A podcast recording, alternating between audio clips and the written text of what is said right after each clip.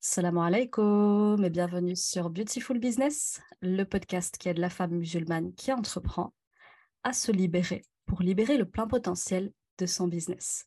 Je suis Ikram, coach mental, et dans ce 36e épisode, je suis en compagnie d'un entrepreneur à l'origine d'une méthode permettant de devenir un closer d'élite, euh, notamment à travers le levier du coaching décisionnel, et je trouve son approche du closing particulièrement inspirante. C'est pourquoi je lui ai demandé de venir nous partager les clés qui, permettent justement de devenir un closer d'élite et surtout le mindset qui l'ont euh, emmené à ce niveau. J'ai donc avec moi euh, Mohamed Ali. Salam alaikum Mohamed, comment vas-tu? Alaikum salam Ikram, je vais très très bien et toi? Bah, Écoute, je vais bien aussi, je suis trop contente de te recevoir enfin sur le podcast. Je t'avoue que comme on le disait là tout à l'heure en off, on s'est découvert il y a peut-être un petit peu plus de six mois de ça sur, sur Facebook.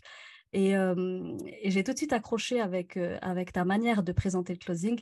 Donc, bah, je suis très heureuse de savoir que désormais, tu vas pouvoir bah, présenter ton travail et ta singularité du métier à toutes les personnes qui m'écoutent ici parce que je suis sûre que ça va leur apporter bah, de, de, de, vrais changements dans leur approche de la vente par téléphone. Donc, merci à toi d'avoir accepté de venir nous rejoindre sur le podcast. Écoute, euh, c'est un honneur, comme je te disais tout à l'heure, c'est vraiment un honneur et un plaisir pour moi parce que bah, je t'ai découvert aussi euh, sur Facebook, donc j'étais pas sur Insta au début. Et puis euh, bah, j'aimais aussi tes posts et j'adorais ton approche éthique. Et puis on a échangé pas mal sur, sur Messenger. Et puis, et puis voilà, aujourd'hui, je pense qu'on est ensemble pour, pour parler d'un sujet qui est passionnant, qui me passionne et je vois qu'il te passionne également. Donc, c'est ce qui va être bien, parce qu'on va parler voilà, d'un sujet qui est au cœur du business en ligne aujourd'hui, en fait, et qui n'est pas assez mis en lumière pour moi. Donc, donc je suis ravi d'être ici. Ouais, je suis complètement d'accord. C'est le cœur du métier de l'infopreneur, en tout cas, euh, pour celles qui, conçoivent leur activité de cette manière-là, avec, euh, avec effectivement de la vente par téléphone. Euh, donc, du coup, pour celles qui ne te connaîtraient pas, parce que j'ai déjà eu l'occasion de, le partager sur, sur Instagram pour celles qui me suivent assidûment, celles qui ont loupé ça et qui te connaissent du coup pas encore, est-ce que tu veux bien nous parler de toi, Mohamed? Qui es-tu et qu'est-ce qui t'a conduit à former des closers d'élite? alors, du coup, pour parler de moi, c'est n'est pas une question facile, on va dire. Mais j'ai commencé, j'ai toujours fait de la vente. C'est-à-dire que même mon baccalauréat, c'était un bac pro-vente, en fait. Donc, j'ai commencé mes études dans, dans le domaine de la vente. Ça m'a conduit à un master spécialisé en négociation. Donc, une fois que j'avais validé mon master, j'avais effectué plusieurs, plusieurs jobs plusieurs jobs en tant que business developer. Et c'est là où j'ai découvert vraiment la richesse de la vente et ce que ça pouvait m'apporter en tant qu'être humain. Et, euh, et, par la suite, bien, j'ai euh, commencé à faire, voilà, effectuer plusieurs jobs en tant qu'acheteur, chef de produit. J'avais fait l'Institut français de la mode aussi. Donc, j'ai travaillé pour des maisons de, de, de mode, de, voilà, des, maisons de mode euh, à porter de luxe. mais j'ai toujours été appelé par les métiers de la vente. Donc, pour parler rapidement, finir rapidement sur mon parcours, j'ai commencé à, faire des, à occuper des métiers en tant que commercial. et par la suite, j'ai découvert le closing en fait. j'ai découvert le closing grâce à un ami qui était dans l'infoprenariat et qui m'avait demandé de closer pour lui. Et en fait, quand j'ai lu le script, le script m'a frappé parce que j'ai vu que le script était très orienté sur les émotions. Alors que, évidemment, moi, j'utilisais énormément les mécanismes des émotions euh, dans, mes négociations, mais pas autant. Et c'est là où je me suis vraiment intéressé au closing et, j'ai commencé tout simplement mon activité. Donc voilà un petit peu mon parcours. Sinon, pour, pour revenir sur qui je suis, euh, bien Mohamed Ali, j'ai 27 ans et je suis à Bordeaux pour l'instant. Donc je suis installé à Bordeaux. Voilà. Ok, bah écoute, déjà j'ai envie de rebondir sur ta présentation. Ce qui est intéressant et que je remarque à titre personnel, c'est que souvent les meilleurs dans, dans, la vente, enfin à titre personnel, c'est l'observation que je fais, ils ont en général une profonde passion pour l'être humain et sa psyché Tu sais, euh, on en parlait il y a quelques instants. Moi, je me suis formée effectivement auprès de quelqu'un qui est particulièrement bon euh, dans la vente. Il s'agit de Levi. et, en fait, euh, j'ai trouvé aussi ça chez lui, tu sais, ce côté très curieux de l'humain, très amoureux de l'humain, très, très en recherche de, de comment dire, de, découvrir qu'est-ce qui, qu'est-ce qui l'anime intérieurement, qu'est-ce qui le fait décider en ce sens plutôt qu'un autre. Et et je ne sais pas ce que, tu, ce que aurais, toi, à nous partager sur ça, mais pour toi, est-ce que euh, pour devenir un, closer d'élite, il faut nécessairement, nécessairement pardon, avoir euh, euh, peut-être bah, porté en soi cet amour de l'humain et, la curiosité de l'humain? C'est très pertinent ce que tu dis. Alors, toute personne qui, est, à la recherche justement de cet amour à travers des relations humaines n'est pas forcément un bon closer commercial, mais tout bon closer, et en tout cas pour moi, les closers d'élite, doivent avoir cette approche et cette envie d'aller vers l'autre. Et c'est essentiel, je trouve, parce que pour être un très bon closer, il faut se détacher du résultat et se concentrer principalement sur les besoins et sur l'être qui est en face de toi. Et pour le faire d'une manière authentique, tu dois le faire avec envie. Et cette envie, on va dire, se, se, crée, se crée naturellement par, de par ce, besoin d'amour que tu as envie de ressentir dans tes relations. Donc, donc c'est totalement cohérence que tu dis, et, je pense que c'est la réalité. C'est aussi la raison pour laquelle les personnes qui sont très empathiques de base ont besoin d'amour, parlent ouvertement de l'amour, et ils ont plus de facilité à comprendre, à comprendre les problèmes, les douleurs des personnes en face d'elles. et ça, ça aide beaucoup en tant que closer, parce que forcément, tu fais preuve d'empathie, tu te mets à la, à la place de la personne, et ça t'aide, que ce soit pour la synchronisation, pour l'adaptation et pour tout le reste. Donc, ce que tu dis, c'est très pertinent et pour moi, c'est un critère aussi pour justement pouvoir exceller et sur du long terme en tant que closer. En tout cas, très très bien vu la, distinction entre, oui, effectivement, on peut être un amoureux de l'humain, mais pas forcément être un, un, en devenir. En tout cas, voilà, c'est peut-être pas fait pour tout le monde non plus. Mais cela dit, effectivement, euh, je pense que tu me rejoins sur l'idée que pour être un closer d'élite, euh, il faut effectivement avoir cet amour de l'humain et, euh, et rechercher cette forme d'amour dans l'interaction avec l'autre pour pouvoir euh, effectivement euh, développer cette compétence de closer d'élite. Alors justement, on tourne un petit peu autour depuis le début sans venir préciser cette notion. Euh, dis-moi, cette notion de closer d'élite, je l'ai entendue que chez toi et je t'avoue que tout de suite, elle m'a parlé parce qu'effectivement, tu vois, ça renvoie au tireur d'élite, la closer d'élite, tu vois, ça me parle et je trouve que tout de suite, ça fait effectivement closer qui, bah, qui, qui, qui, affiche de jolis résultats et, et les infopreneurs que nous sommes qui souvent déléguons cette compétence, surtout quand on commence à être avancé dans le business, euh, bah, tout de suite, euh, moi, tu vois, qui ai l'habitude de recruter des closeuses, euh, tu me dis, j'ai une école de closer d'élite, tout de suite, j'ai envie d'aller piocher chez toi, tu vois. Donc, raconte-moi un petit peu, c'est quoi cette notion de closer d'élite? Qu'est-ce que ça signifie? Qu'est-ce que tu mets derrière la notion de closer d'élite? C'est une très belle question. D'ailleurs, mais moi, du coup, je, rentre en pleine réflexion. Donc, merci. tu sais, pour pouvoir devenir un très bon closer, il ne suffit pas en fait juste de, de poser des questions comme comme on, pensait il y, a quelques, années, en tout cas lorsqu'on a découvert ce métier. il y a plusieurs compétences à développer et souvent ce sont des compétences basées sur le développement personnel dans un premier temps. Donc je pense qu'on reviendra lors de, de, ce podcast pour parler du mindset, mais le mindset, ça en est justement une compétence, en tout cas un axe d'amélioration qui est essentiel pour devenir un très bon closer. ensuite, quand je parle de closer d'élite, je parle aussi des closers qui ont su donner de l'importance à leur stabilité émotionnelle. Parce qu'aujourd'hui, ce qui fait la différence entre un, closer moyen, euh, lambda, on va dire, et un closer d'élite, c'est sa capacité à se remettre en question, donc le fait de savoir dissocier l'être et les actions. Et donc là, on revient sur le mindset.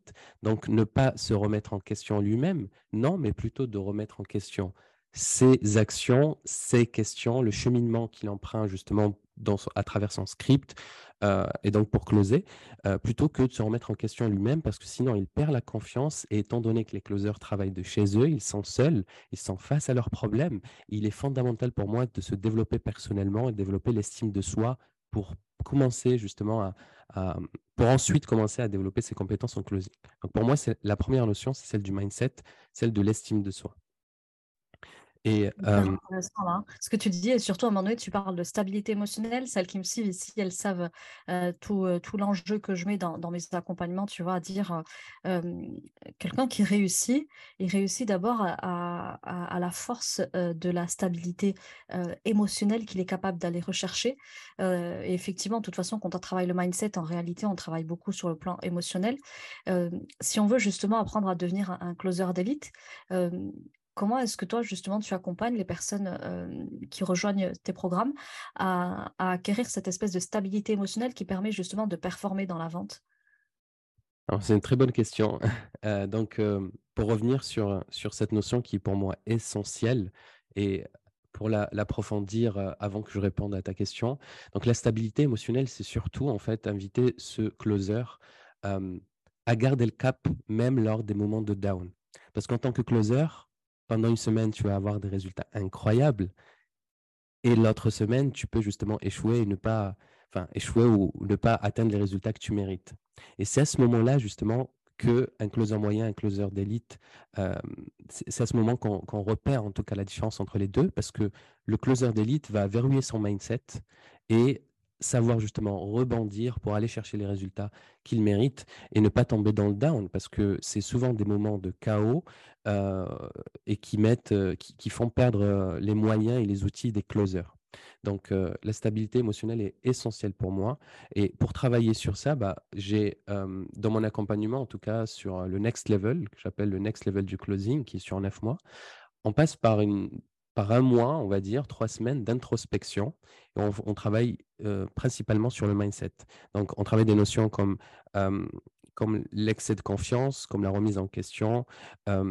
Je vais chercher avec eux, je creuse avec eux, avec eux à travers des séances, justement pour découvrir leurs croyances limitantes sur leur être et essayer de mettre en place ce que j'appelle euh, voilà, chez moi un carnet quotidien qui va tout simplement essayer de supprimer toutes ces croyances limitantes à travers des affirmations positives et rationnelles qui vont venir justement justifier les croyances euh, limitantes que les closers ressentent euh, à travers ces moments-là.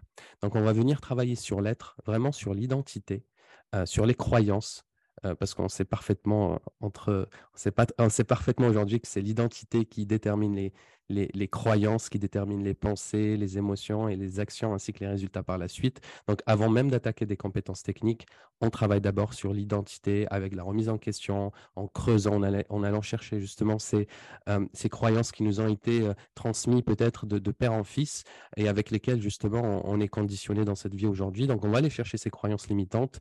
Euh, on en prend conscience parce que c'est le premier pas vers, vers la libération. On en prend conscience, on les note et on crée justement des affirmations positives, rationnelles, qui vont venir justement expliquer à la personne qui est conditionnée par ses croyances limitantes la raison pour laquelle elle est conditionnée euh, par ses croyances limitantes et comment s'en détacher objectivement euh, dans sa carrière de closer. Ok, c'est très intéressant. Là, moi, ce que j'entends, effectivement, c'est que ton approche, elle est de dire que il n'y aura pas de modification dans le savoir-faire en tant que closer si on ne vient pas travailler sur le savoir-être. Et le savoir-être, lui, nécessite de questionner l'identité de, de, la personne et de venir déconstruire mmh. les schémas de pensée qui viennent la limiter euh, dans ses performances aujourd'hui. Et plus vite on aura fait de remplacer ces schémas de pensée limitants par des schémas de pensée aidants, euh, valorisants, qui viennent notamment dans le sens de, de, de, de l'estime de soi, plus on aura une marge de manœuvre à devenir finalement un closer d'élite. C'est ça que tu dis? Mais Je pense que tu, tu as résumé parfaitement. Euh, c'est exactement ça. Et, et, comme on s'est dit tout à l'heure, Ikram, euh, c'est un métier qui est basé essentiellement sur le savoir-être. Euh, pour moi, il n'y a qu'une partie technique, c'est celle de la questiologie. Et encore une fois, il faut maîtriser la questiologie aussi avec, euh, son attitude, avec son être finalement. Donc, euh, le travail, en tout cas, le, travail le plus profond, il est à faire sur l'être, même lors justement de, l'apprentissage des compétences de closing. Donc, euh, c'est la raison pour laquelle on reprend vraiment, on revient à l'essentiel finalement, à l'être. Euh, pour qu'on puisse avoir une grande marge de manœuvre, de progression. Donc, euh, c'est exactement ça, Ikram. Ouais, bah, écoutez, moi je peux qu'encourager les filles, hein, des démarches comme celle-ci où on travaille sur l'intériorité, parce que vous le savez, tout mon discours depuis le début, c'est de vous dire que euh, vous êtes euh, dans l'erreur quand vous, vous avez cette envie de constamment travailler sur des stratégies sans jamais vérifier à l'intérieur de vous ce qui fait que ces stratégies, elles sont limitées sur vous, que, ces stratégies n'opèrent pas de la manière escomptée. Et en réalité, effectivement, si on, rentre à l'intérieur de soi et qu'on identifie qu'est-ce qui de l'intérieur joue contre moi, là, derrière, je peux effectivement implémenter des stratégies qui, sur le papier, ont tout pour fonctionner. Maintenant, ces stratégies, elles sont en train d'être appliquées sur un être humain. Cet être humain, il porte un bagage, notamment, comme tu le disais, de père en fils. Voilà, on hérite d'un certain nombre de conditionnements, de carcans, etc. Et tant qu'on ne va pas les déposer et les remplacer surtout par des schémas de pensée sains, on risque effectivement de rester englué euh, malgré effectivement des stratégies qui sur le papier ont tout pour fonctionner. Donc j'aime assez cette approche effectivement où tu es très attentif à l'intériorité et c'est ce que j'ai aimé aussi euh, quand j'ai commencé à te suivre, c'est de me rendre compte que ouais voilà tu n'étais pas là à nous parler constamment de, de stratégie de, de, vente, etc. et de posture de vente, mais toujours en lien avec effectivement euh, la stabilité émotionnelle du closer et, euh, du coup, sa capacité de remise en question, sa capacité de se challenger et de grandir en fait finalement, euh, surtout intérieurement. Du coup, aujourd'hui, pour celles qui, ne voient pas encore peut-être bien à partir de ce qu'on dit là, l'enjeu de ce que tu proposes, en quoi est-ce que c'est important d'apprendre à devenir un closer d'élite quand on est infopreneur, par exemple, parce qu'ici, on a surtout des infopreneuses musulmanes qui, nous écoutent. Euh, c'est quoi l'enjeu véritablement? Pourquoi elles auraient tout intérêt à apprendre à devenir des, des, des closeuses d'élite? Alors, l'enjeu, pour moi, pour un entrepreneur, donc pour un entrepreneur, il, est fondamental de, comprendre ses offres et de savoir aussi communiquer leurs valeurs. Parce que ce qui est souvent compliqué lorsqu'on est entrepreneur, c'est justement de, faire ressentir ce qu'on ressent à l'intérieur. C'est-à-dire que la plupart des entrepreneurs sont tellement convaincus de leur offre qu'ils n'ont qu'une envie, c'est de faire ressentir cette conviction à travers l'autre. Sauf que dans ce chemin, et en tout cas, on a besoin d'un véhicule, et le meilleur véhicule pour moi, c'est le closing c'est le closing parce que euh, en tant qu'entrepreneur, euh, tu maîtrises ton offre, mais tu connais aussi parfaitement ta cible. Euh, tu la connais sur, sur le bout des doigts, tu connais ses douleurs, tu connais sa source de motivation, tu, tu sais qu'est-ce qui fait qu'elle est bloquée là et tu connais aussi les résultats qu'elle souhaite atteindre. donc, de par le fait le mieux placé pour comprendre ton prochain et en l'occurrence ta cible. Et pour tout simplement communiquer sur cette valeur que tu proposes et la conviction que tu ressens à l'intérieur à travers la transformation que tu proposes, pour moi, le meilleur véhicule, en tout cas, c'est celui du closing, parce que c'est lors du closing qu'on rencontre la personne en face à face. On sort de, du, marketing, voilà, on sort, euh, on sort, euh, voilà, c'est le moment du, de, la rencontre finalement, parce que à, travers les réseaux sociaux, voilà, on a des tunnels de vente, on fait des, des stories, c'est très bien, hein, c'est essentiel, mais là où tu rencontres tu rencontres véritablement ta cible et tu échanges avec elle. C'est lors d'un appel de closing finalement. Donc, que ce soit closé ou pas closé, la personne en face de toi, elle doit tout simplement ressentir cette énergie et tu dois savoir transférer cette conviction que l'entrepreneur ressent lui-même. Je pense que c'est sa mission. Parce que si la conviction reste juste à l'intérieur, mais euh, et que l'entrepreneur n'a pas su la communiquer, en tout cas, ou la transférer, euh, je trouve que c'est du gâchis c'est hyper intéressant ce que tu dis là. La vente est un niveau de conviction. En tout cas, c'est la capacité à transmettre un niveau de conviction. Et en fait, c'est souvent, effectivement, c'est ce qu'on voit nous aussi, hein, parce qu'on accompagne sur le, sur le volet closing. Maintenant, ça reste la spécialité de certains, y compris la tienne. Et, je suis ravie de t'entendre dire ça, parce qu'une des choses qu'on leur enseigne, nous, c'est justement de dire, OK, c'est très bien d'être experte de ton domaine. C'est très bien d'aimer ce que tu fais. C'est très bien de très bien connaître ta cible. Maintenant, ta cible, effectivement, sache qu'elle a plusieurs options en général qui s'offrent à elle. Par exemple, je sais pas, tu es coach, euh, tu life coach, euh, voilà, tu es dans le bien-être, euh, bien aussi l'opportunité d'aller voir un thérapeute, elle a aussi l'opportunité d'aller voir un psychologue à 50 euros la séance par semaine. Pourquoi est-ce qu'elle viendrait chez toi? Eh bien, c'est à toi de lui transmettre ce niveau de conviction à tel point que la personne soit convaincue que c'est exactement ça qu'il lui faut. Et ça, c'est effectivement ben, tout l'objet finalement de, de, de, de, la stratégie durant l'appel de vente, mais c'est aussi tout l'objet de, de ce savoir-être dans la vente qui va permettre derrière de faire passer communiquer son niveau de conviction à sa cible qu'on a étudiée, euh, qu'on connaît bien peut-être pour avoir déjà beaucoup accompagné. Euh, mais si tu n'es pas capable, alors que tu as une super offre, un super positionnement, de transmettre ce niveau de conviction, bah, malheureusement, tu risques de laisser échapper une cible, en tout cas un profil, un, être humain que tu pourrais parfaitement aider parce que tu es mis en échec dans ta capacité à transmettre un niveau de conviction.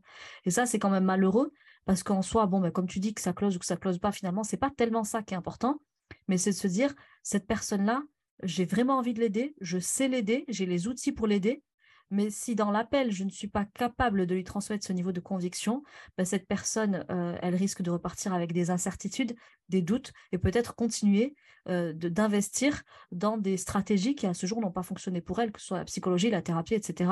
Euh, mais elle risque de, passer à côté. Et finalement, notre mission en tant qu'être humain, et c'est ce que je dis aussi en tant qu'entrepreneur, c'est de proposer le meilleur de soi aux autres, mais il faut aussi savoir vendre le meilleur de soi aux autres, le vendre pas que pour, euh, nous-mêmes et, nos petits deniers, mais aussi parce que euh, ben c'est comme ça qu'on va pouvoir l'aider, c'est savoir déjà euh, lui permettre de passer à l'action avec nous.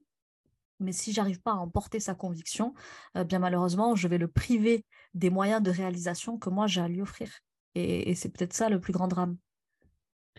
Exactement, c'est exactement ça finalement. c'est comme maîtriser un sujet, une compétence et, et ne pas ne pas en faire profiter les autres. Mmh. Je sais plus qui avait dit ça un jour, mais il avait dit justement c'est c'est un crime contre l'humanité. Oui, voilà, c'est ça.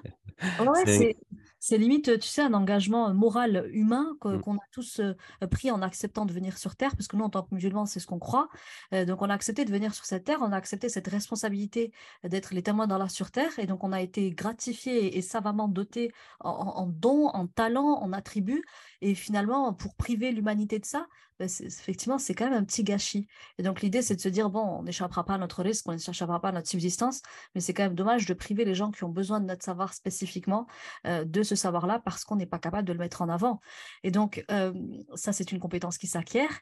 Et donc, justement, si on fait l'effort de travailler sur cette compétence à acquérir et donc développer cette posture de closer d'élite, concrètement, ça va changer quoi pour l'activité des infopreneuses qui nous écoutent, euh, pour qu'elles puissent se projeter et s'imaginer le fait de travailler sur, sur sa posture de, de closeuse, finalement, ça changera quoi à leur activité? La première chose, c'est qu'il y a plus de chiffre d'affaires. c'est simple à dire, mais le closing, c'est là où on récolte l'argent. Donc, je le rappelle encore une fois, le closing, c'est là où justement on fait passer la personne à l'action. C'est cette compétence justement qui fait démarrer les gens. Donc forcément, ça a un impact considérable et direct sur le chiffre d'affaires. De toute entreprise d'ailleurs, la partie sales a toujours été une partie déterminante parce que c'est la partie où on récolte l'argent. Donc il faut en prendre conscience parce que souvent on, ne donne pas assez de valeur à cette partie-là parce qu'on ignore son importance, en tout cas elle semble invisible. on se concentre plus sur le marketing, sur ce qui se passe en amont. mais si on fait bien le travail en amont mais qu'on n'arrive pas à terminer, ça ne sert à rien.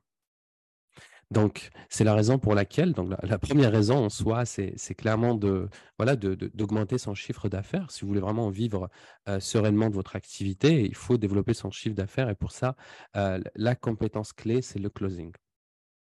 Deuxièmement, euh, c'est ton devoir. Au-delà de la mission, pour moi, c'est un devoir. À partir du moment qu'un entrepreneur est convaincu de ce qu'il propose et qu'il sait avec un niveau de certitude très élevé que la personne en face d'elle, de lui, a besoin de lui pour se transformer et qu'il est à 100% sûr qu'il va lui transformer sa vie, c'est ta mission et ton devoir de le faire passer à l'action. C'est-à-dire que tu dois faire en sorte, tu dois mettre, euh, mettre, euh, mettre en place tous les outils, tous les moyens mettre les chances de, toutes les chances de ton côté pour le faire passer à l'action parce que tu es convaincu de ce que tu proposes et tu es sûr à 100% de, de, la transformation de ta cible, de ton prospect qui est en face de toi. Donc finalement, ça devient ton devoir de, le faire passer à l'action. Voilà, ça c'est la, deuxième raison qui est pour moi principale et qui s'intègre du coup à, ta mission en tant qu'entrepreneur. Ok, alors c'est hyper intéressant ce que tu dis là, puisque mmh. j'arrête pas aussi de rabâcher sur le département de vente, euh, sales, closing, vous l'appelez comme vous voulez, mais c'est le poumon de votre entreprise. C'est-à-dire qu'une entreprise, elle est principalement là pour générer de l'argent. Euh, oui, on vit peut-être notre mission de vie dans cette entreprise. Oui, ça nous anime. Oui, ça nous allume, etc. Et tout ce qui va bien. Mais si demain, vous ne vendez plus, bah, demain, vous mettez la clé sous la porte. C'est aussi simple que ça. Donc, oui, tu peux avoir le meilleur positionnement, ultra irrésistible, ultra sexy, ultra tout ce qu'on veut. Tu peux connaître très bien ce que tu proposes, avoir une superbe expertise, mais comme tu dis, si effectivement tu ne sais pas closer, tu ne sais pas derrière clôturer le, tout le schéma vertueux que tu as créé en amont avec un super positionnement, une superbe offre, une cible très précise à laquelle tu fais justement cette offre irrésistible, c'est d'ailleurs tu ne sais pas verrouiller l'opération par la vente, sceller en fait par la vente, bien malheureusement, les gens resteront prospects, voire ils, iront, ils deviendront prospects ailleurs et achèteront ailleurs. Et, là, en fait, c'est là le, plus grand drame de ton entreprise, surtout si tu es sur quelque chose qui, a vraiment du sens pour toi, où tu as vraiment une valeur ajoutée, une vraie proposition à faire. Euh, et donc, euh, je dis souvent, surtout les, entrepreneurs que nous sommes, il faut qu'on se le dise, hein, euh, la plupart du temps, une des choses dont on a le plus hâte, c'est de transmettre, c'est de déléguer cette compétence pour vite s'en débarrasser. Ça, on en parlera, je pense, mais les gens ont très très hâte de se débarrasser, surtout les infopreneurs, hein, de se débarrasser de cette compétence pour, pour la déléguer parce qu'elle est un petit peu relou, etc. En réalité, c'est pas une compétence dont il faut se débarrasser, c'est une compétence dont il faut s'inquiéter. pour ma part, j'ai aussi fait cette erreur à un moment donné, voilà, parce que quand on est un peu au four et au moulin, tu sais, au début, on est à la fois directeur artistique de sa boîte, on est à la fois comptable, on est à la fois, voilà, on est un petit peu sur tous les fronts. on se dit vite que j'arrive à me dégager du temps en déléguant le closing. Mais le closing, pour moi, c'est pas quelque chose dont qu'on dégage et qu'on met entre les mains de quelqu'un d'autre comme ça. Non, c'est un département poumon de l'entreprise. Il faut le chouchouter, il faut le choyer, puisque le jour où ce département est en difficulté, bah, c'est toute l'entreprise qui est en difficulté. Et en fait, à ce moment-là, tu n'auras plus besoin d'avoir de réseaux sociaux, tu n'auras plus besoin d'avoir non plus de coach ou de je ne sais quoi, parce que finalement, l'entreprise, elle sera plus, elle sera plus alimentée, elle sera plus oxygénée. Donc oui, je suis d'accord avec ça. C'est effectivement pour moi le, point central. Euh, faire rentrer des ventes, bah, désolé, c'est une priorité pour une entreprise. Je sais qu'on est très complexé sur ça et, on voudrait se concentrer sur notre, notre cœur de métier. Oui, mais si tu as un cœur de métier mais que tu ne sais pas le, en vivre, tu ne sais pas le, vendre cette compétence, euh, eh bien tu vas être obligé de, mettre la clé sous la porte. Donc merci de le rappeler parce que ben oui, le closing, l'intérêt que tu as de t'y former, c'est d'abord de pouvoir euh, vivre de ton activité qui te fait vibrer et, et de te dégager surtout un, revenu confortable à partir de ça. Et donc, justement, tu nous disais que pour toi, une, compétence qu'il faut développer pour devenir un super closer d'élite, c'est justement de travailler par, au départ par le mindset, travailler par, effectivement sur l'identité, sur les schémas de pensée, etc. Est-ce que tu pourrais justement nous dire quelle est ton approche à toi du mindset? Qu'est-ce que ça représente pour toi le mindset? Si tu devais nous le définir un petit peu à la sauce Mohamed, c'est quoi le mindset pour toi? c'est encore une fois une question qui a l'air simple, mais qui est très complexe de par la complexité et la profondeur de, du terme mindset, qui est l'état d'esprit. Et moi, il y a une phrase que je rappelle très souvent dans mes appels de vente et qui fait partie justement de mes scripts, c'est que la vie qu'on se construit dépend de la manière dont on avance et on prend nos décisions. Toute la vie, justement, toute la vie et tout ce qu'on récolte de cette vie, bah, ça dépend directement de, la manière de comment on avance et on prend nos décisions. Et souvent, la manière, en tout cas le processus de prise de décision, est directement influencé par notre état d'esprit. Et souvent, justement, lorsqu'on a un état d'esprit fixe, qui n'est pas justement un growth mindset, vraiment un état d'esprit fixe, c'est-à-dire que on se remet constamment en question, on, a l'habitude d'échouer, donc on a, euh, tout, on a toujours peur de l'échec, euh, on n'a pas l'habitude d'atteindre des résultats, donc on est emprisonné justement par notre état d'esprit qui est de base euh, noir et qui nous rappelle justement cette vie dans laquelle on a toujours été, cette vie dans laquelle on n'a pas l'habitude de réussir donc pour moi, le mindset, c'est un élément phare dans la croissance de n'importe quel entrepreneur et même closer. Hein. c'est pour ça que je l'intègre dans mon programme, parce que voilà, je, connais aussi les autres programmes et, c'est vrai que ben, le terme mindset, on ne le retrouve pas énormément dans le métier du closing, dans la carrière du closer, alors que c'est fondamental parce que ça l'est pour tout type d'entrepreneur. Et un closer, aujourd'hui, c'est un entrepreneur aussi.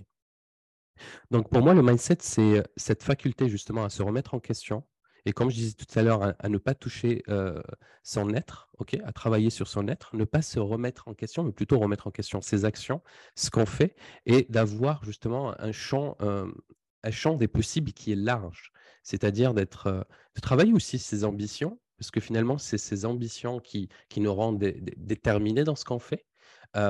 et d'aller à l'essentiel. C'est-à-dire qu'aujourd'hui, moi, à travers toutes mes aventures entrepreneuriales, alors j'en ai eu plusieurs, j'ai eu beaucoup d'échecs et j'ai eu du succès dans le closing.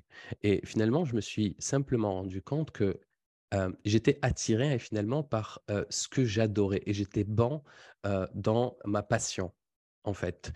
Et pour moi, le mindset, c'est aussi s'interroger sur qu'est-ce que je, voilà, quelle est cette voie qui m'inspire aujourd'hui, dans laquelle je pourrais être déterminé, ambitieux, dans laquelle je pourrais justement m'épanouir et dans laquelle justement je prendrai aussi des bonnes décisions. Parce que l'épanouissement, la détermination, l'ambition, ça crée des énergies qui viennent finalement renforcer mon mindset parce qu'il y a l'amour, il y a l'ambition, il y la détermination, il y a les différents traits de caractère en tout cas qui viennent renforcer ton mindset.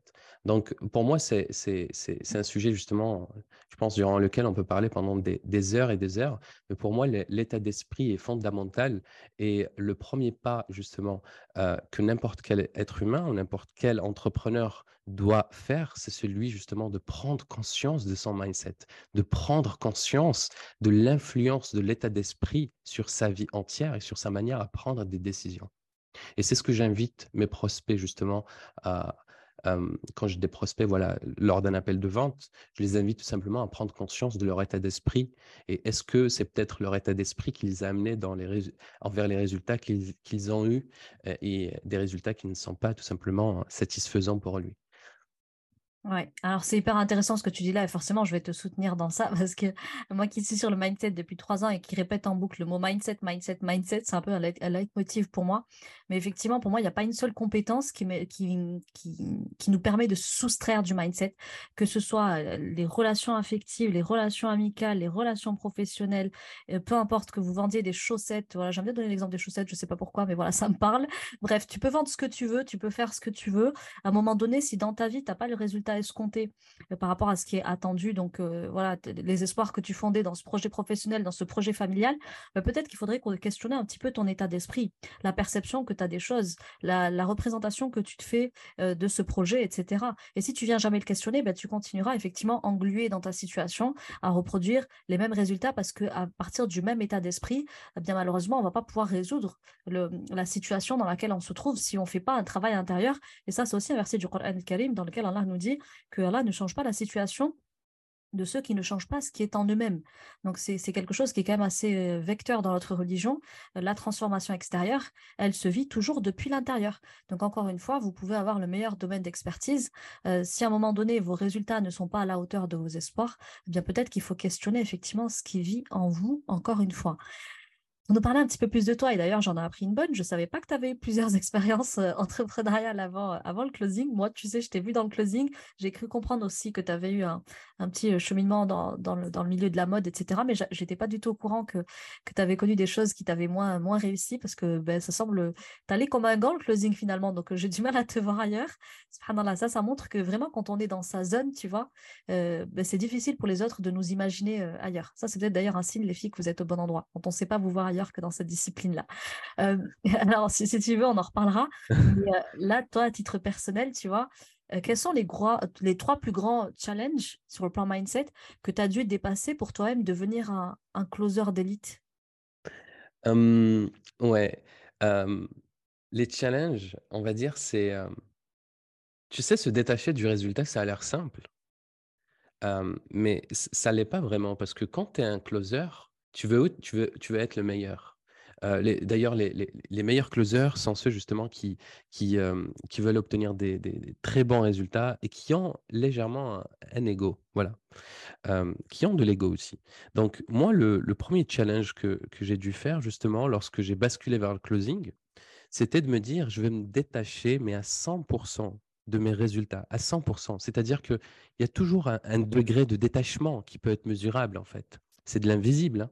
mais je, sais que tu vois de quoi je parle. Et, lors d'un appel de vente, mon but, c'était de, me détacher à 100% de mes résultats, c'est-à-dire de me concentrer à 100% sur mon prospect et, pas sur les résultats et pas sur le fait que cette personne, mon but, c'était aussi de l'amener à prendre la bonne décision et, et de me rejoindre. Et se détacher à 100%, je pense que c'est le défi de tous les closers, même s'il y en a qui te disent qu'ils le sentent, moi je ne pense pas qu'ils le sentent à 100%. Parce que pour atteindre ce degré, je trouve qu'il y a un cheminement et un travail à faire sur soi qui est très important. Donc pour moi, ça c'est, le premier défi. le deuxième, c'était celui du leadership. parce que le, leadership, c'est, c'est une attitude, c'est une posture c'est, ça rejoint l'art de la rhétorique aussi, ça rejoint l'art de l'influence, voilà, qu'on, en discutera parce qu'on parlera aussi du coaching décisionnel. Et être leader dans un appel, ça a dû être voilà, c'était du travail pour moi aussi. Parce que moi, de base, donc moi, je n'ai pas encore été diagnostiqué, mais je crois que je suis HPE, comme il, me semble que je l'avais dit. J'étais très, très empathique. C'est-à-dire que moi, je suis vraiment dans l'empathie. Je ressens les sentiments des autres, j'arrive à les comprendre. Alors ça m'aide énormément dans la synchronisation, hein. ça me permet de rejoindre l'autre dans sa propre carte du monde. Par le reflet justement de ses comportements, de son attitude, de sa façon de parler. J'arrive à détecter les comportements inconscients d'une personne en face de moi. Et, ça, c'est grâce justement à mon analyse, à mon analyse et mon empathie.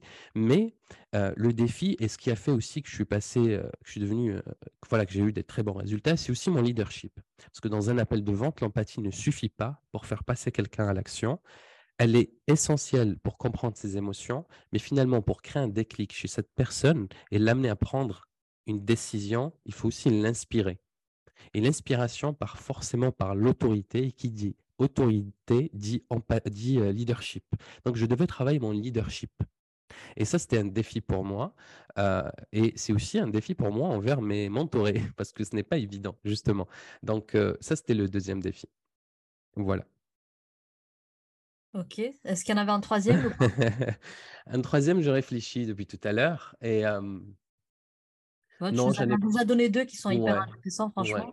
Il y a déjà de quoi faire là et de quoi décortiquer un petit peu. Okay. De ça, vous êtes qui m'écoute ici. Ah. ouais, donc du coup, là, ce qui est, ce qui est intéressant, c'est que tu as parlé d'une notion hyper importante qui mériterait un épisode de podcast à lui tout seul.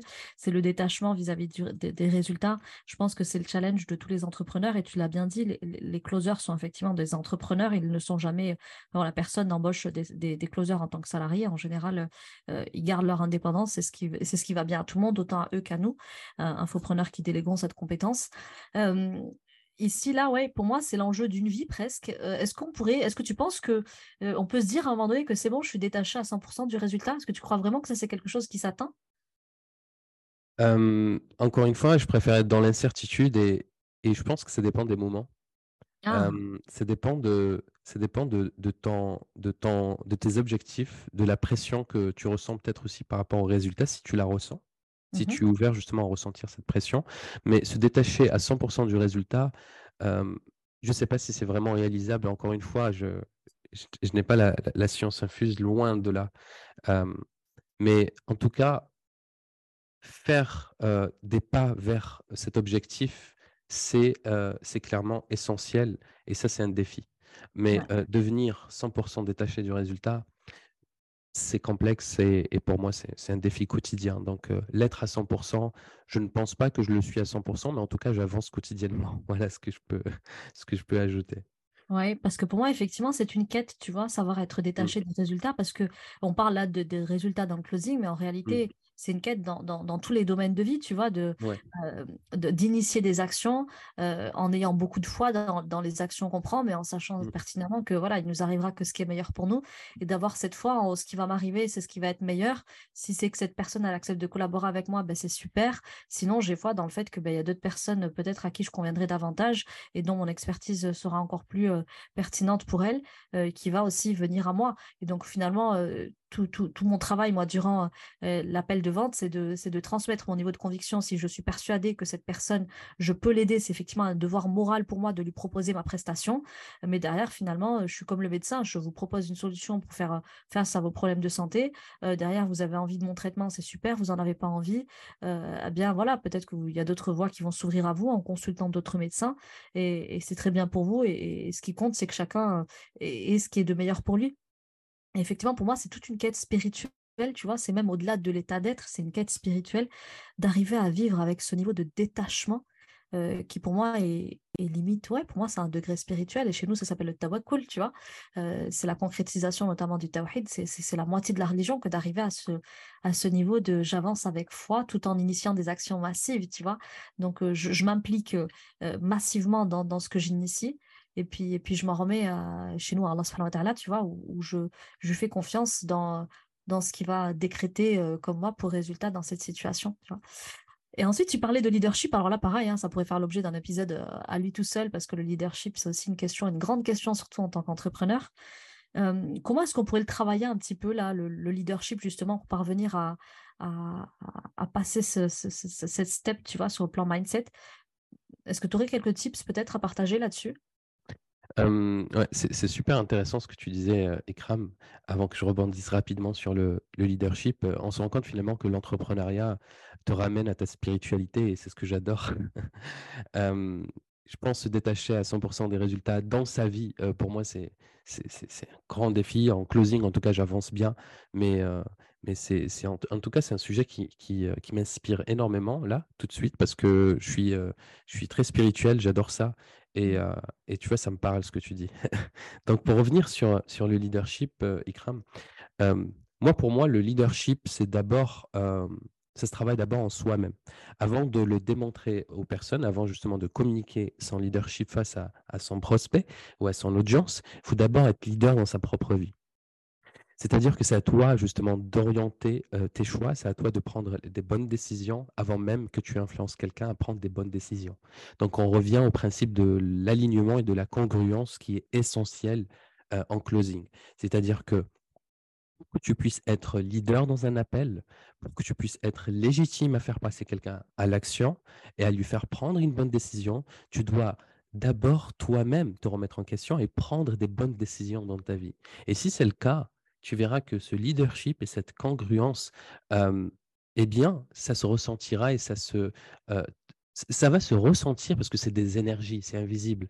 Donc, ça se ressentira naturellement à travers ton attitude et c'est ça le leadership. C'est ce ressenti d'alignement pour moi entre qui je suis et qui justement et, comment on me perçoit. Voilà, qui je suis, comment on me perçoit, comment je suis congruent à travers ce que je dis et ce que je fais dans ma vie. Ça, pour moi, c'est du leadership et ça, ça se ressent. Parce qu'aujourd'hui, il, y, a énormément de closers qui veulent faire passer des personnes à l'action, mais eux-mêmes sont bloqués dans différentes situations et n'arrivent pas à prendre des décisions. Donc, de base, si toi-même, tu as besoin de réfléchir pendant des mois et des mois pour prendre une bonne décision, est-ce que tu penses que tu es en capacité de faire passer quelqu'un à l'action tout de suite en créant un déclic chez lui? Je ne pense pas. C'est la raison pour laquelle justement qu'il faut travailler. On revient travailler justement sur soi, sur son leadership, sur sa congruence, sur son alignement pour tout simplement avoir cette carrure, cette posture du leader qui va inspirer. Ouais, très pertinent encore une fois ce que tu dis là, hein, parce que je pense que j'aurais pas dit mieux. tu sais, il y a cette phrase qu'on nous enseigne beaucoup, lead by example. Et ben en fait, je peux pas être un exemple pour mon prospect si moi-même ça sonne faux quand je suis en train de lui dire passe à l'action, reprends le lead de ta vie. ça va sonner comme comme voilà, comme fake dans son oreille, parce que sachez que ce que vous êtes plus fort que ce que vous dites avec vos mots, quand bien même vous le diriez avec un niveau de, conviction. on, ne peut pas, mentir aux autres. Les êtres humains, vous savez, moi je crois qu'on communique pas qu'avec qu'avec la bouche, on communique d'ailleurs principalement avec du non-verbal, du paraverbal, et dans, l'appel, croyez-le ou non. L'alignement avec ce que vous dites, effectivement, va souvent prendre le dessus sur ce que vous allez affirmer très haut et fort. Donc on ne peut pas se mentir entre nous euh, parce qu'on est des êtres sociaux qui communiquons par-delà les mots et avant tout euh, au-delà des mots. Euh, donc très très juste ce que tu dis là. Alors je crois que tu as trouvé un, troisième défi peut-être qui toi t'a challengé sur le plan mindset, notamment pour aller chercher ce, closer d'élite qui sommeille en toi. Tu peux nous en parler? Yes, du coup j'ai trouvé, j'ai trouvé le troisième défi. en fait c'est un défi qui m'a pas aidé à être un meilleur closer, non? Euh, par contre, il m'a aidé à, à, aider des closers à devenir des, meilleurs closers et des closers d'élite, en l'occurrence. je me suis rendu compte, en fait, dans l'univers du closing, que les meilleurs closers n'arrivaient pas à transmettre leur savoir. Et que la plupart des très bons closers et des, voilà, des, des closers d'élite, ils sont inconsciemment compétents. C'est-à-dire que c'est naturel chez eux. Ils ont su peut-être le développer, mais c'est devenu naturel. C'est une compétence inconsciente. Tu sais, c'est comme lorsque justement on conduit une voiture, euh, c'est notre inconscient qui conduit, on n'a pas besoin d'être focus à 100%, euh, parce qu'on a l'habitude, c'est une compétence qui est inconsciente. Et c'est exactement ce que je ressentais chez les closers, chez les closers d'élite. C'est-à-dire qu'ils étaient très bons, mais inconsciemment. Et moi, je l'étais aussi. Et mon défi, en fait, lorsque j'ai commencé à accompagner des closers à devenir des closers d'élite, c'était justement dans ce transfert de compétences. Donc, il fallait que j'apprenne à décortiquer les cheminements par lesquels je passe, la questiologie que j'utilise et comment justement je pouvais être un très bon closer. Donc il fallait que je leur transfère justement ces compétences de closing. Et pour moi, ça, c'était un défi. Et encore une fois, ma zone de génie, je l'ai trouvée, c'est pas celle d'être un, bon closer parce qu'il y a des très bons closers partout. Okay il y a même des closers qui ne le sont pas encore et qui peuvent être des très bons closers. En l'occurrence, là où je me suis rendu compte que voilà, c'était ma zone de génie. C'était dans comment je t'explique, je décortique les cheminements par lesquels il faut que tu passes en tant que closer pour amener ton prospect à prendre la bonne décision. Et c'est là justement où j'avais fait un grand travail sur des cartes mentales, euh, sur des, ce que j'appelle le cheminement de conscience, c'est-à-dire quelles sont les, les, différentes consciences que le prospect doit conscientiser pour qu'il euh, se dise que passer à l'action est la meilleure des choses. Euh, il fallait que je fasse un travail d'invisible qui justement me passionnait. Et c'est là où je me suis dit, tiens, c'est là où je suis utile et c'est là où je vais aider des closers à performer. Et c'est ce que j'ai fait. Aujourd'hui, c'est ce qui me rend le plus heureux. Aujourd'hui, quand je vois mes closers réussir, ça me rend encore plus heureux que lorsque moi je close, par exemple.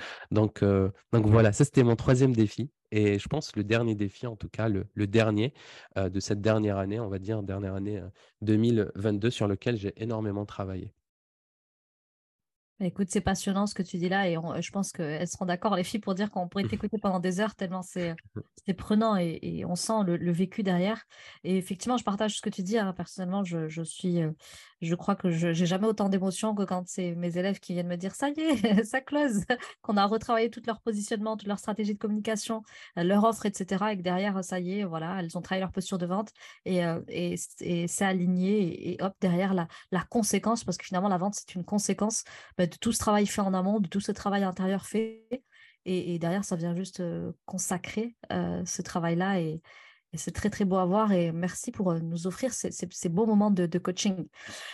Ok, alors du coup, si tu avais des conseils à donner justement aux infopreneuses là qui nous écoutent, à qui on est en train de partager depuis tout à l'heure que ça consiste en beaucoup en du savoir-être, la vente, la performance de vente en tout cas, Comment est-ce que tu leur conseillerais justement de développer leur mindset en ce sens pour développer leur entreprise davantage, notamment leur département vente? Bon, En général, c'est plutôt des personnes qui démarrent, mais pour performer dans cette compétence de vente, comment est-ce que qu'on fait pour travailler justement ce, mindset au quotidien, tu sais, l'élever et élever voilà son niveau de conscience, élever, élever sa capacité d'action, sa stabilité émotionnelle.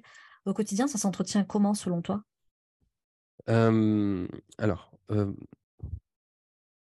la première des choses, je pense, c'est d'avoir une mission. Alors, euh, on revient à, ce conseil euh, qu'on entend un peu partout, mais qui finalement fait énormément sens pour moi. C'est d'avoir une, vraiment une mission. C'est-à-dire que qu'est-ce qui me motive à me lever le matin? Quelles sont ces énergies, ces, émotions que je ressens justement lorsque j'ai des petits accomplissements quotidiens à travers mon job?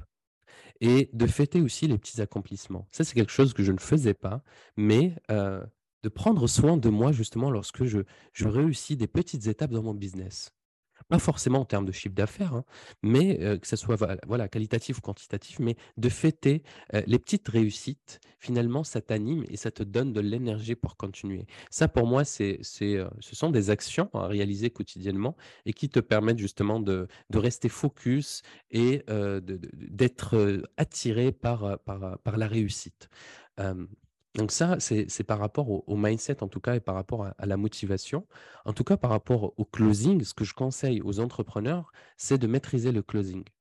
On sait que ce ne sera pas votre job lorsque vous allez euh, grow up, lorsque vous allez vraiment euh, passer en croissance, lorsque vous allez développer une entreprise. On sait parfaitement que vous allez justement avoir des closers et tant mieux. Mais je conseille aux entrepreneurs de maîtriser le closing pour qu'ils ne soient pas justement dépendants ça, c'est le premier conseil par rapport au closing et aux entrepreneurs.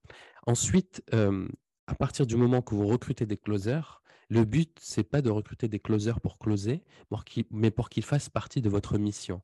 Si vous voulez vraiment des collaborations sur du long terme, recrutez des closers qui vont justement des closers qui seront que l'extension marketing de ce que tu proposes en tant qu'entrepreneur. Parce que le closer n'est pas un vendeur, c'est-à-dire que le closer ne crée pas l'offre, ne crée pas le besoin. Ça, je tiens à le rappeler parce que c'est vrai que c'est super important. Euh, un closer ne crée pas le besoin et ne close pas sur un appel de 45 minutes des offres qui, de quatre chiffres. Ce n'est pas possible. Il y a forcément du marketing qui a été mis en amont. Et justement, la cohérence, l'énergie, l'alignement qu'on retrouve dans ton marketing, doit être ressenti par le prospect lorsqu'il rencontre ton closer.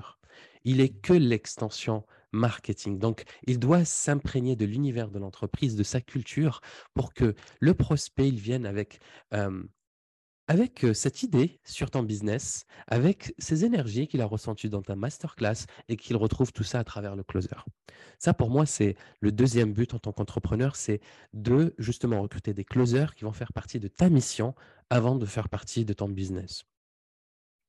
Troisièmement, avant, avant de commencer à vouloir recruter énormément de closers, il est important de développer le côté marketing. Donc là, je rentre un peu dans des conseils plus marketing technique, mais essayez de faire en sorte de développer au maximum votre marketing pour que ça close plus. Ce n'est pas le closer qui va développer votre chiffre d'affaires et uniquement, c'est aussi la qualité de votre marketing en amont.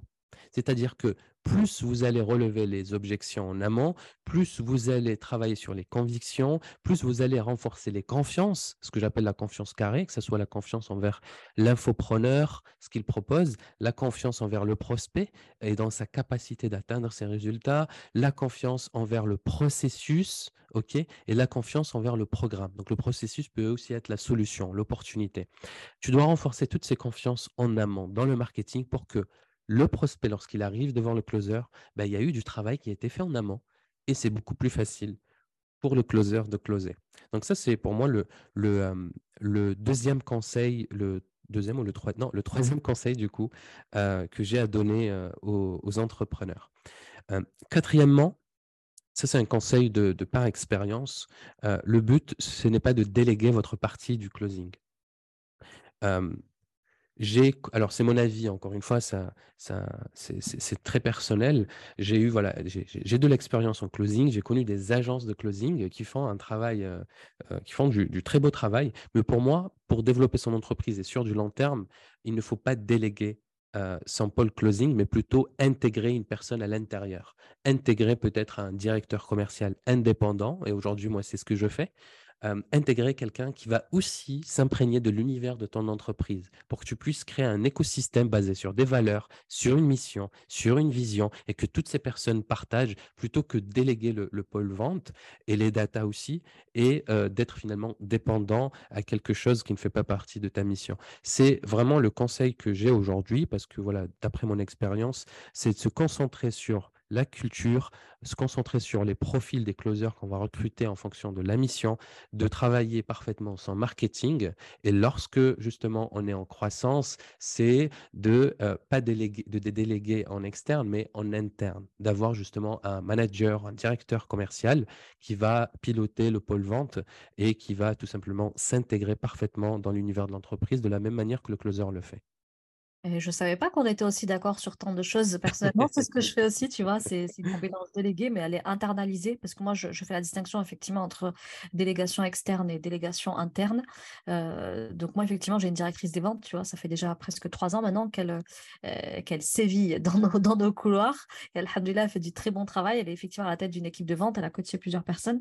Pour moi, c'est effectivement un département poumon de l'entreprise qu'il serait risqué d'externaliser. Donc, je te suis complètement sur ce dernier conseil et je te suis aussi sur les autres autres attention, vraiment, euh, il y a plein de choses qui se délèguent dans une entreprise. Quelque chose qui relève comme ça du poumon de votre boîte, euh, je vous déconseille quand même. Donc, euh, assez d'accord avec ce que tu dis là. Et j'avais jamais pensé à en parler. C'est que j'en parle plutôt à celles qui, rejoignent dans, notre programme parce qu'on a toute une partie sur la délégation, l'automatisation, les upsells, etc. Et effectivement, quand, ton entreprise commence à croître, c'est une compétence que tu pourras peut-être plus assurer tout seul de prendre tous les appels. mais par contre, ouais, garder pour moi un directeur commercial, c'est important quelqu'un qui, bien sûr, à la tête de ce pôle, partage ta mission, ta vision et tes valeurs. Et pareil au niveau du, recrutement des, des, closers, même s'il reste indépendant, il faut qu'il travaille avec l'éthique qui est la tienne, la vision qui est la tienne, la mission qui est la tienne et qui vienne complètement l'embrasser et la porter très haut dans tes appels et que ça puisse se ressentir. Ok, alors Mohamed, là j'ai une autre question pour toi. Dis-moi, quand tu démarrais, peut-être il y a 3, 4, 5 ans auparavant, est-ce qu'il y a une leçon que tu aurais aimé qu'on t'enseigne et que peut-être tu as dû apprendre durement, tu vois, avec, par l'effet du terrain et par les essais-erreurs notamment?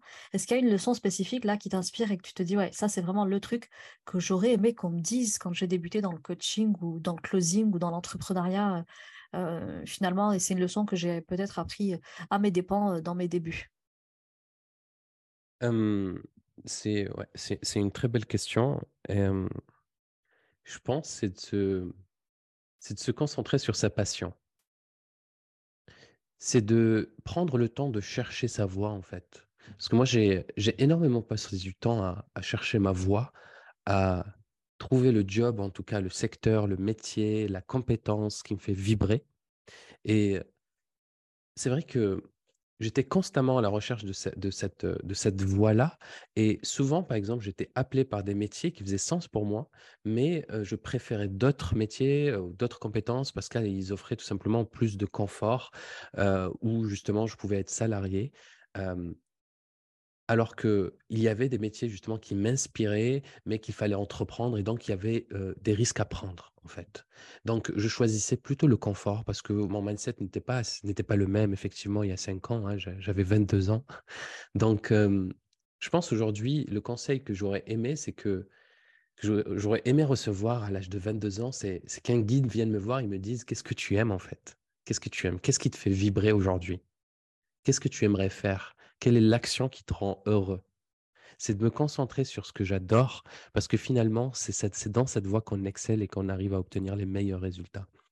Et aujourd'hui, c'est le conseil que j'aurais aimé, c'est avoir une guidance d'un guide, peut-être pas forcément spirituel ou en tout cas qui a cette carrure et qui vient me faire, euh, me faire, euh, me secouer un peu et m'inviter à chercher vraiment ce que, ce que j'aime faire parce que j'ai essayé beaucoup de choses et c'est aussi l'avantage de, mon parcours, c'est que voilà, j'ai entrepris dans l'e-commerce, j'ai fait de la mode, j'ai fait énormément de choses. et c'est aussi pour cette raison que finalement, aujourd'hui, je, suis sûr que le closing, c'est ma voie, en tout cas, l'entrepreneuriat. mais ce que j'aurais aimé, c'est qu'à 22 ans, on vienne et qu'on me dise, si tu as envie d'entreprendre, ben, entreprends, peu importe les risques, vas-y, lance-toi.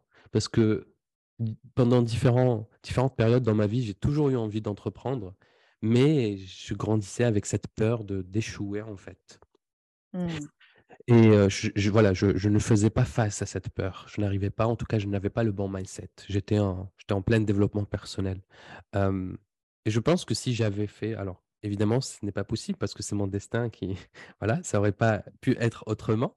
Mais si j'avais fait peut-être face, face à, mes problèmes plus tôt, je serais peut-être aujourd'hui plus avancé.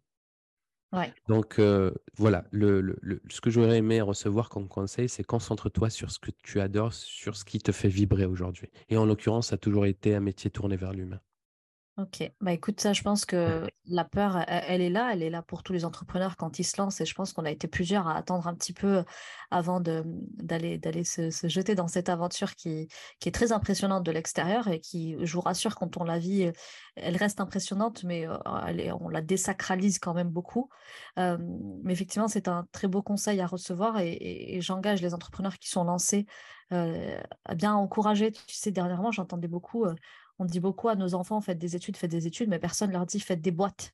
Faites des boîtes, entreprenez, faites des choses qui vous parlent, faites des choses qui ont du sens. Non pas qu'on puisse pas se réaliser dans le salariat, hein, mais, euh, mais tu vois, on est quand même une communauté de commerçants à la base, les musulmans.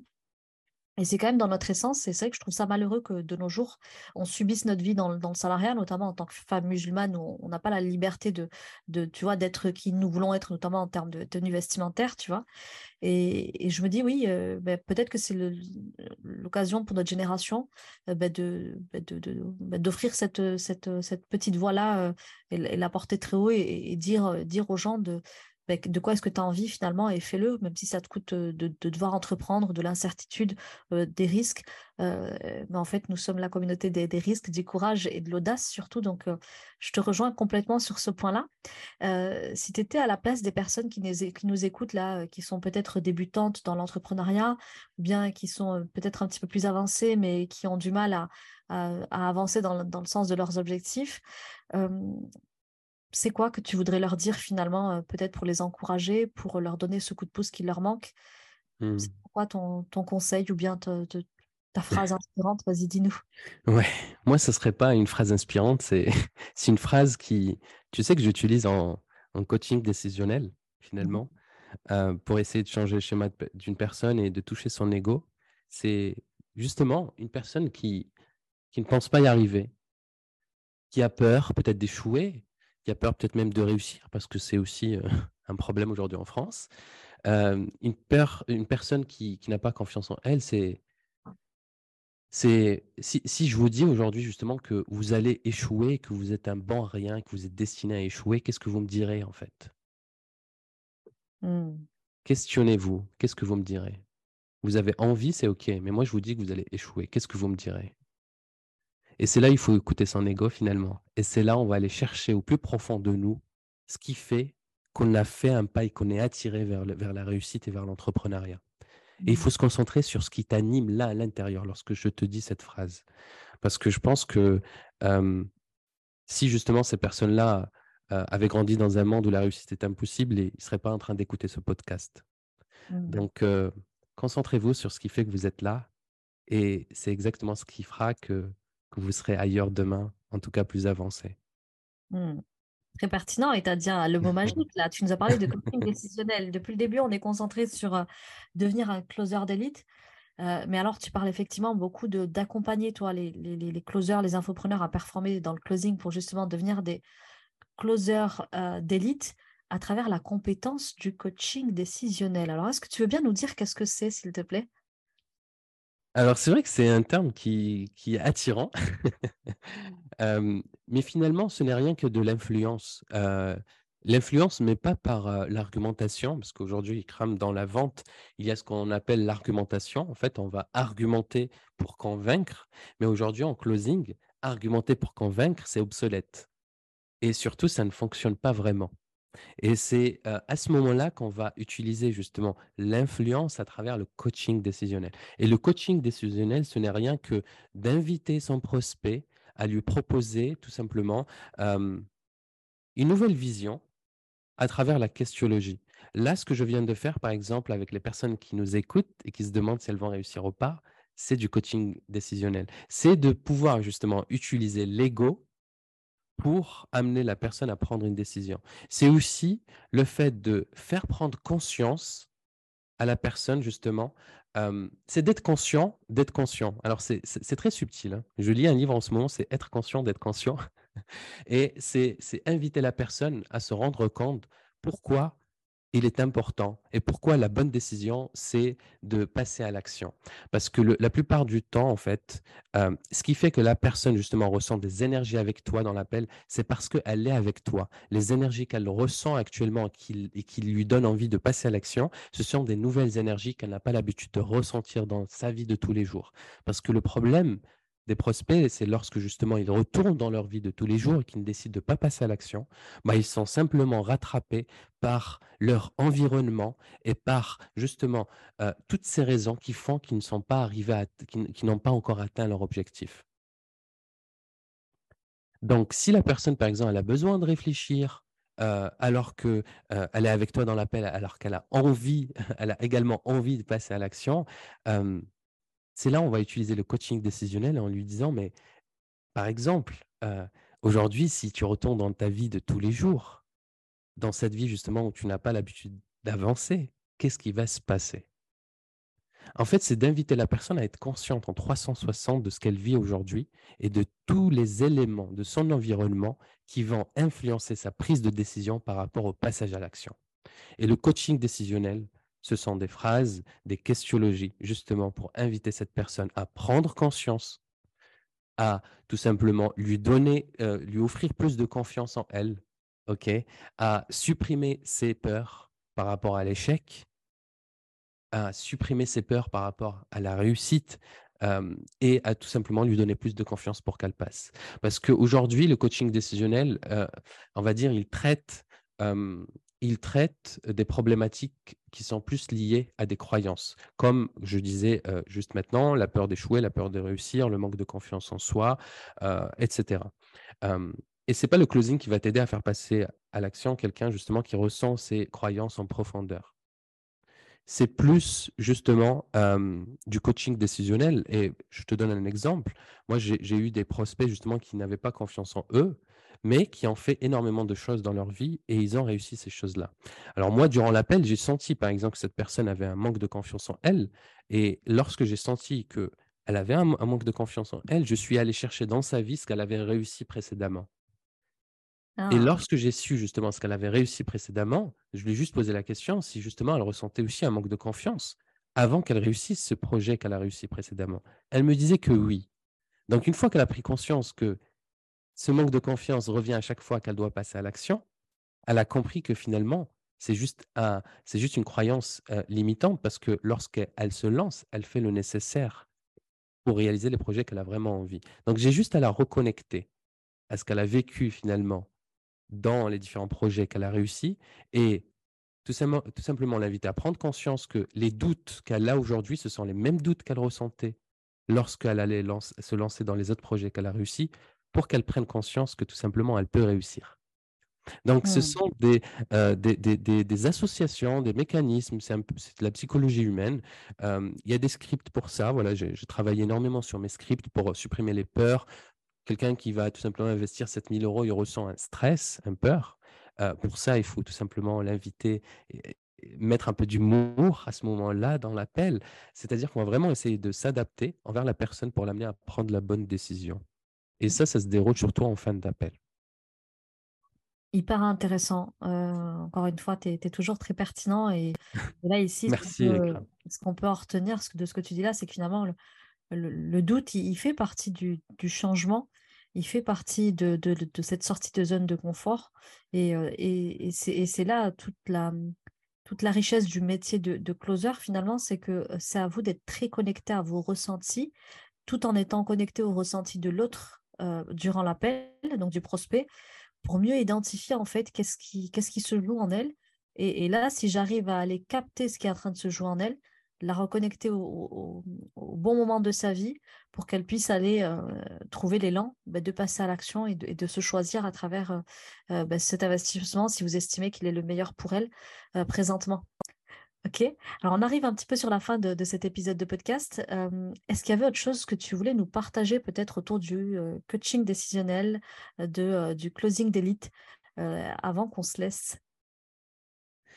Bah, écoute, bah, merci à toi surtout, heu, Ikram, de m'avoir offert cette, cette, possibilité d'échanger avec toi lors d'un podcast. Je savais qu'on allait avoir, des discussions très très enrichissantes. En réalité, non, à part parler rapidement de de ce que je fais pour les entrepreneurs. Donc, heu, comme on a dit tout à l'heure, moi je suis, heu, aujourd'hui je suis directeur de vente pour, pour une entreprise, dans l'infoprenariat. Donc on fait du du 6 chiffres, heu, par mois et aujourd'hui, c'est ce que c'est ce que je fais en parallèle de mon activité de coach pour les closers d'élite. Heu, à travers mon accompagnement, ce que je fais aujourd'hui, c'est, heu, que j'accompagne des infopreneurs justement qui font, on va dire minimum, heu, 30 000 €, heu, par mois pour que je puisse structurer un peu le pôle vente, le manager et tout simplement, heu heu, améliorer, heu, le niveau des closers de son équipe et les amener vers du 6 chiffres ou du 7 chiffres s'ils font déjà du 6 chiffres. Donc aujourd'hui, c'est ce que je propose et je le fais, principalement pour deux trois entreprises, pas plus, sinon ça commence à basculer vers, vers, justement, une délégation, externe. Heu, donc pour que je puisse rester focus avec les entrepreneurs, je prends pas plus de 3 entrepreneurs en même temps. Hem, voilà, ça, c'est ce que je fais et et en parallèle de ça, bah, comme on l'a dit tout à l'heure, hein, mon programme, d'accompagnement Next Level, hein, qui accompagne des closers à devenir des meilleurs closers et des personnes qui veulent devenir, closers, qui ne sont pas qui ne sont pas encore closers. Voilà pour, pour récapituler un petit peu ce que je fais aujourd'hui. Oui, de toute façon, pour celles qui ont apprécié ton approche, je vous mettrai en description de l'épisode du jour, bien sûr, euh, euh, le compte Instagram. Je crois que c'est sur Instagram désormais qu'on peut te joindre, mais également Facebook de, Mohamed, mm. que vous puissiez aller voir un petit peu ce qu'il propose et euh, pourquoi pas aller notamment devenir addict à son contenu qui, dans lequel on trouve toujours des, petites pépites en termes de mindset, de posture de vente. voilà, je trouve qu'il a toujours une proposition qui se démarque de ce qu'on peut lire, voir et entendre sur le closing. Et vraiment, pour moi, c'est un, une expertise qui mérite d'être suivie et, aussi l'humain que tu es. voilà, aussi une proposition humaine hein, sur, sur, les réseaux. Et je trouve que voilà, tu fais ça avec une, voilà, une belle approche qui mérite d'être connue. Donc, quand là, te facilites et t'accordes plein d'autres résultats. peut-être pour finir sur un petit mot de la fin, est-ce qu'il y avait une phrase peut-être qui t'inspire, que tu aimerais nous partager pour peut-être partager aussi beaucoup d'espoir et de et d'inspiration aux personnes qui nous écoutent? Euh, bah, écoute, euh, avant que avant ça, bah, je te remercie énormément Ikram. Euh, tu m'as aussi aidé, sur différentes phases de ma vie aussi donc donc merci beaucoup, bah, d'être toi aussi, et je comprends pourquoi tu tu as du succès, je je je perçois vraiment la valeur de ce que tu proposes et et je te remercie infiniment. si je devais terminer sur une phrase, ça serait juste celle d'écouter votre cœur, en fait. Parfois, on se pose trop de questions alors que la réponse, elle est en nous, elle est dans notre cœur. Euh, et euh, il faut s'écouter parce que c'est la manière la plus rapide d'avancer finalement, c'est celle d'écouter son cœur. C'est ce que j'ai compris dans ma vie, c'est ce que je, continuerai de faire. J'ai souvent ignoré euh, ce que disait mon intuition. ça m'a amené à faire des choix qui ne m'ont pas apporté ce que je voulais réellement. mais je pense qu'aujourd'hui, plus on écoute son cœur et plus on est aligné avec les choix qu'on prend et avec la vie qu'on se construit. Magnifique, très très belle fin. Merci pour ce mot de la fin. Pour ma part, effectivement, il est temps de, de vous laisser sur cette euh, note très philosophique et spirituelle à la fois. Euh, pour ma part, je vous retrouve la semaine prochaine, Inch'Allah, avec un invité de marque. Euh, dont je serai de nouveau accompagnée avec quelqu'un que vous connaissez tout ou presque, je pense, et qui viendra nous raconter notamment sa réussite en ligne. Elle est très, très inspirante. Je vous invite à être là. Euh, si vous avez apprécié l'épisode, n'hésitez pas à vous abonner à ma chaîne de podcast si ce n'est pas déjà le cas, à le noter, à me dire aussi peut-être s'il y a d'autres invités euh, comme Mohamed qui ont une expertise particulière que vous aimeriez que, que je convie sur le podcast. commentez aussi l'épisode pour nous dire si vous avez apprécié notre échange et si vous aimeriez peut-être nous, nous voir partager d'autres choses peut-être un live, qui sait. En tout cas, j'ai pris beaucoup de plaisir à te recevoir ici, Mohamed. Merci infiniment pour tout ce que tu as partagé et je vous dis à la semaine prochaine. Assalamu alaikum.